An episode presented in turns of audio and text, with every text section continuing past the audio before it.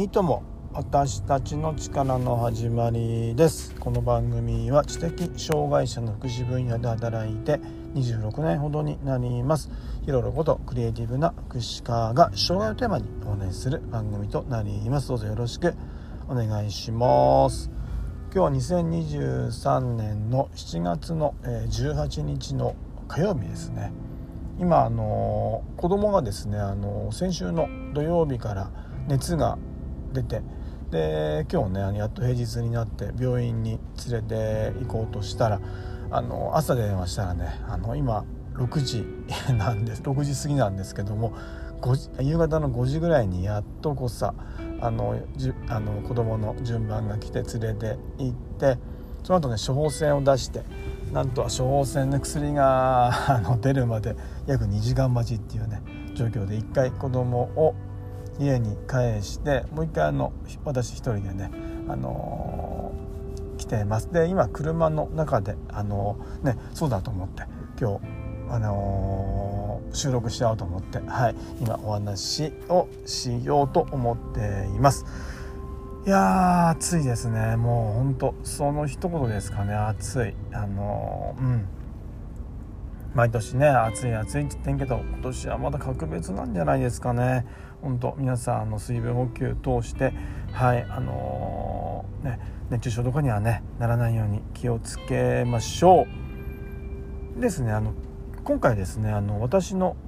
棚卸し的なお話をしたいなと思うんですね。で今回であの11回目の配信なんですけども過去2回ですね渡って私の小学生の頃のお話をしてきました。で今回はね中学生の頃のお話をしたいと思っていますで私が通っていた中学校にはですねあの支援級はなかったんですねあのだからですね障害を伴っているあの人はですねバスに乗って丘の上にある、まあ、養護学校今でいうと特別支援学校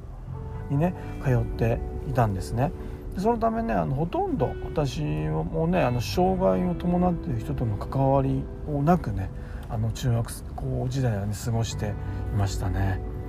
で私はねバスケ部に入っていたんですね。で小学生の頃は野球をやっていたんですけどもあの小6の頃ですかねああ俺野球ダメなんだなとね自分で見切りをつけたことをね覚えていますね。で少しねその頃のあのお話をするとねあの私6年生の時小学校6年生の時にレギュラーになれなかったんですね。でレギュラーになれなかったことはあの私さほどっていうか全くと言ってほどショックではなかったんですけども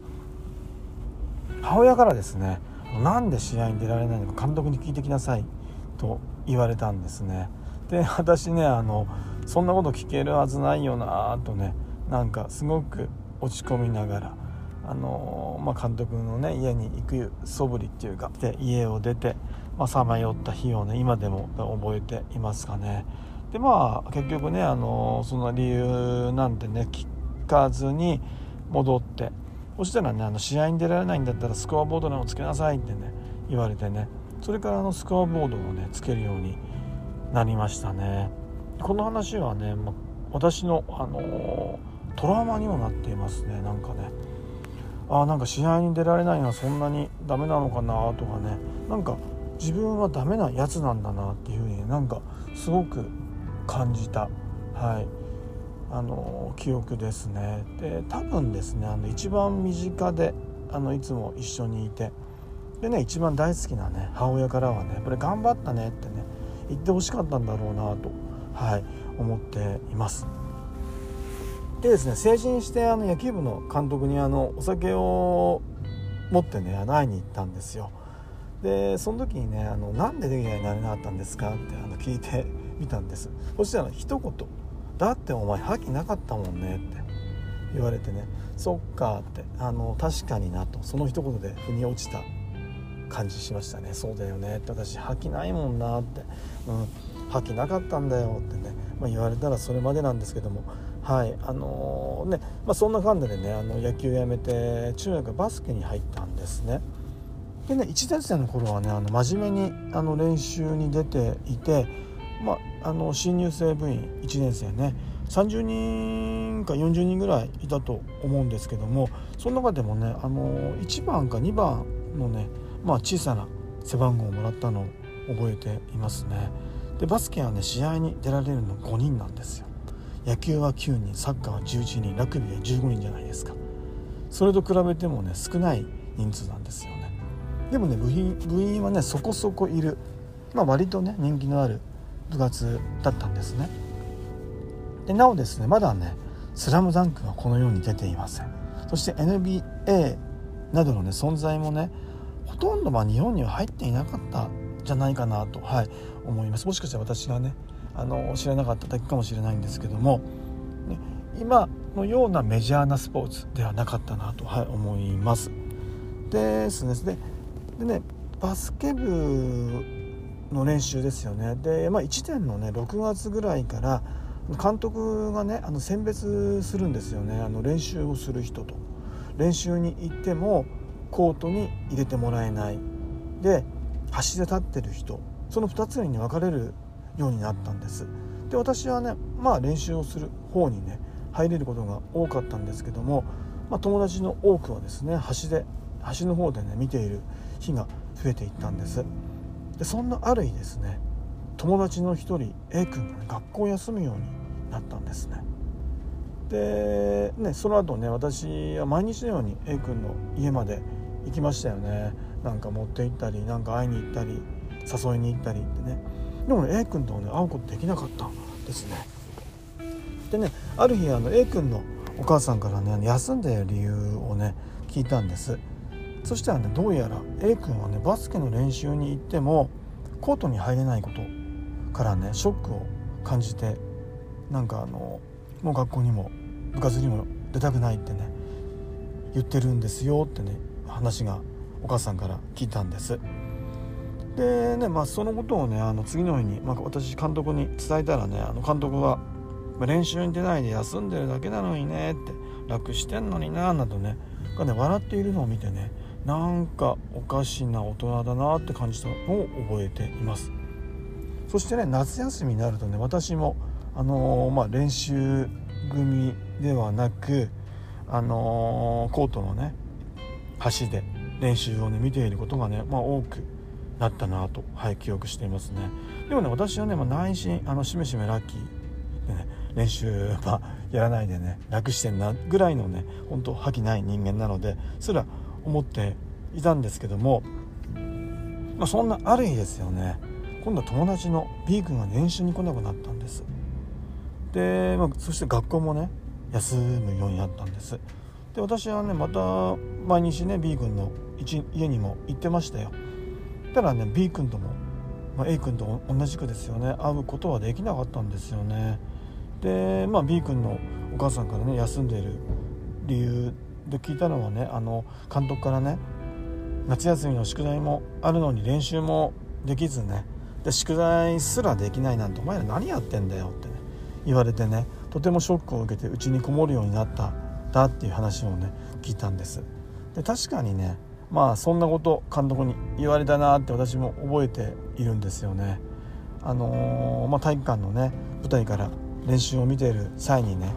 監督から「お前たちさ」ってこんなに暑いのに練習も宿題もできないなんてさってちょっと頑張れよっていうようなねことを言われたのを覚えていますよね。で私はねまあそんなこと言われてもねってね隣の友達と冗談っぽくね、ま、相づちをね打っていた。ことをまあ覚えていますかね。そしてねあの A 君と B 君はですねそれから卒業までね一度も学校にね、まあ、中学校に来なかったんですね。はい。で1年生のね頃は毎日のようにね、まあ、A 君の B 君の家にね私行っていたんですけども、まあ、2年3年と少しずつ、まあ、行く機会がね減っていって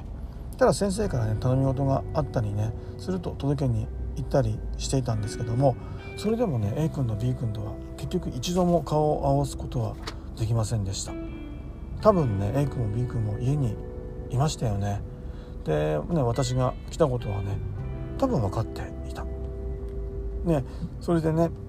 でも私と会いたくないからね隠れているのかなとかね私が行くことでね反対に傷つけているんじゃないかなってねとてもねなんかあのそんなことをね想像していたことを覚えていますかね。でまあバスケ部のね私はまあね何だろうな2年ぐらいから、まあ、サボり癖がねちょっとずつ突き出してなんかやっぱりその環境に馴染めなかったんでしょうね。あので、まあ、3年の頃はねベンチにも入れなかったですよね。あの最後の試合の、まあ、日ですよねあの結構大きな大会で一応練習に練習で試合を、まあ、応援に行ったんですけどもあの監督からね「お前たちはベンチに入れねえぞ」って言われてあのでなんかそれでバカらしくなって試合も見ず私は帰家に帰ったのをね、まあ、覚えていますかね。でまあねあんまりそれも、まあ、別にショックっていうわけではなかったんですけども今だったらねもう少しね頑張ればあのなんかねもっともっとね、あの熱くなってバスケの練習もね、あの燃え尽きるまでやればよかったかなとかってねそれはやっぱ後悔はあるかなと今考えていると思っています。ですかねであとですねそうだそうだと私はねあの A 君、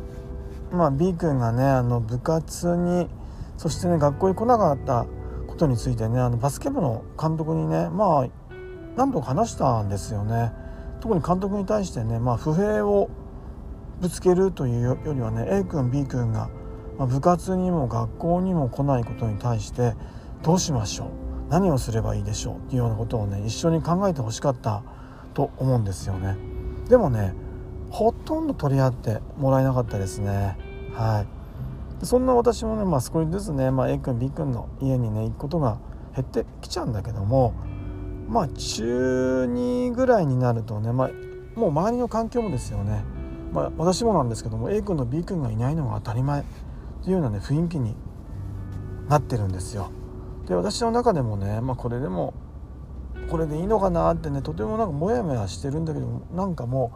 うどうしようもないっていうか、はい、でもずっとモヤモヤしていましたがねねこんな、ね、時期がありました。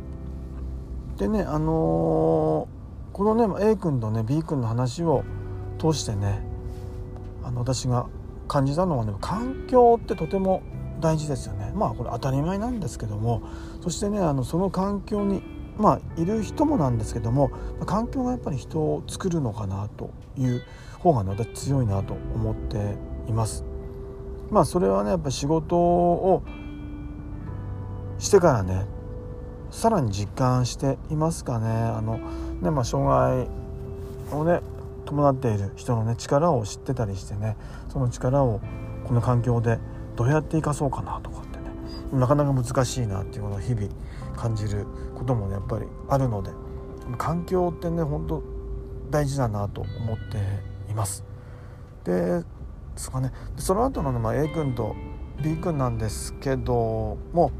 まあ、B 君はねあの途中で引っ越したらしいんですよね。でだからねよく分かってないんですけどもで A 君はねあの家があの自営業やってて、まあ、そこをねお兄さんが継いでね今一緒に手伝っているみたいですただあの A 君ねあのいつからかわからないけど統合失調症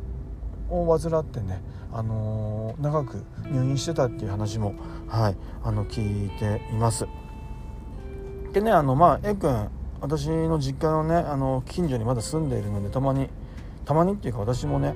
23度ばったりすれ違うこともあったんですよね。ただね一度もその時話もしなかったし目を合わせることもなかったですねなんでなんだろうなってねあのまあ今だったら思うんですけども A 君は気が付いていないのかでも気づいてもねなんかあのなんか後ろめたかったのか私も後ろめたかったんですかね。でもまあななんかな A 君お元気そうじゃん割とっていう風にね思ったのを覚えています。ですかね。でまあ私の話をちょっとするとね私は協調性にやっぱり乏しい人間だと思っているんです。でなんかね人の真似をしてなんか動くのが苦手だったり人からのね指示で動くよりは自分で何か考えてね動きたかったりあと人の動きもねとても気に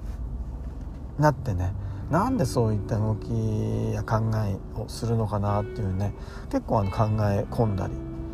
ね、あと100人のうちね99人があの右に行くんだったら1人だけね左に行ったりとねまああの面倒くさい。融通のいかない。頑固じじいかなと思うんです。ただね周りの人とかね環境にはねとてもあの気を回す、まあ、まあ、気遣うっていうね自分で言っちゃなんですけど、まあ、性質なのでまあでもねそれってやっぱストレスフルになりやすいのかなと、まあ、自分の中でも思っています。多分ね生きるのとても下手だと思います。でまあ中学時代のねエピソードのもう一つ。お話をしたいと思うんですけども、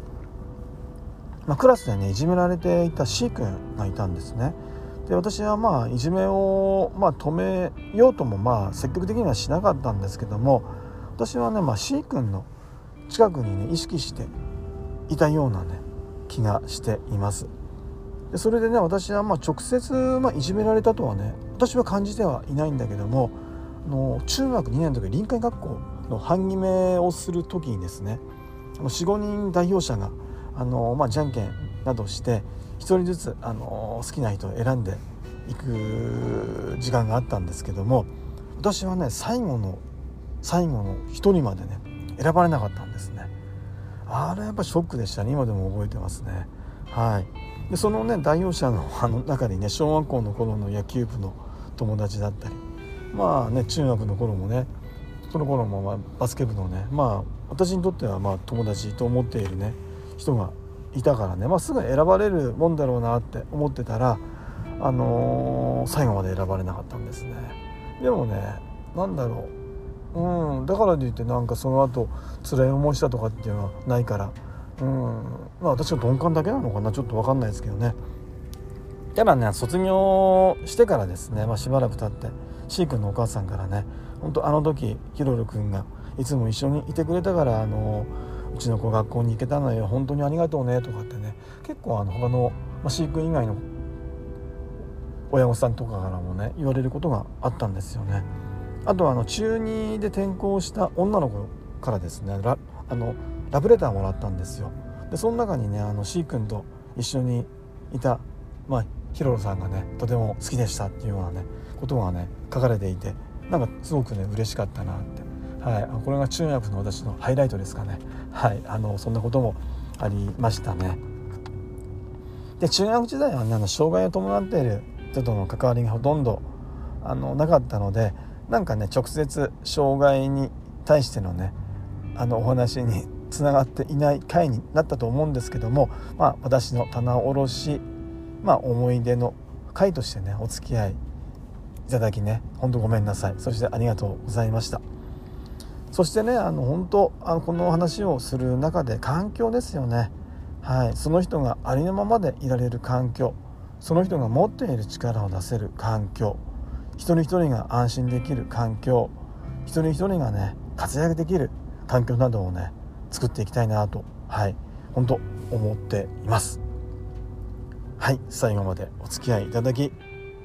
ありがとうございました。なんかあのー、自分の思い出話に20分近くも話してしまって本当ごめんなさい。でご意見ご感想などハッシュタグハッシュタグいいともでお待ちしています。ありがとうございます。いいとも。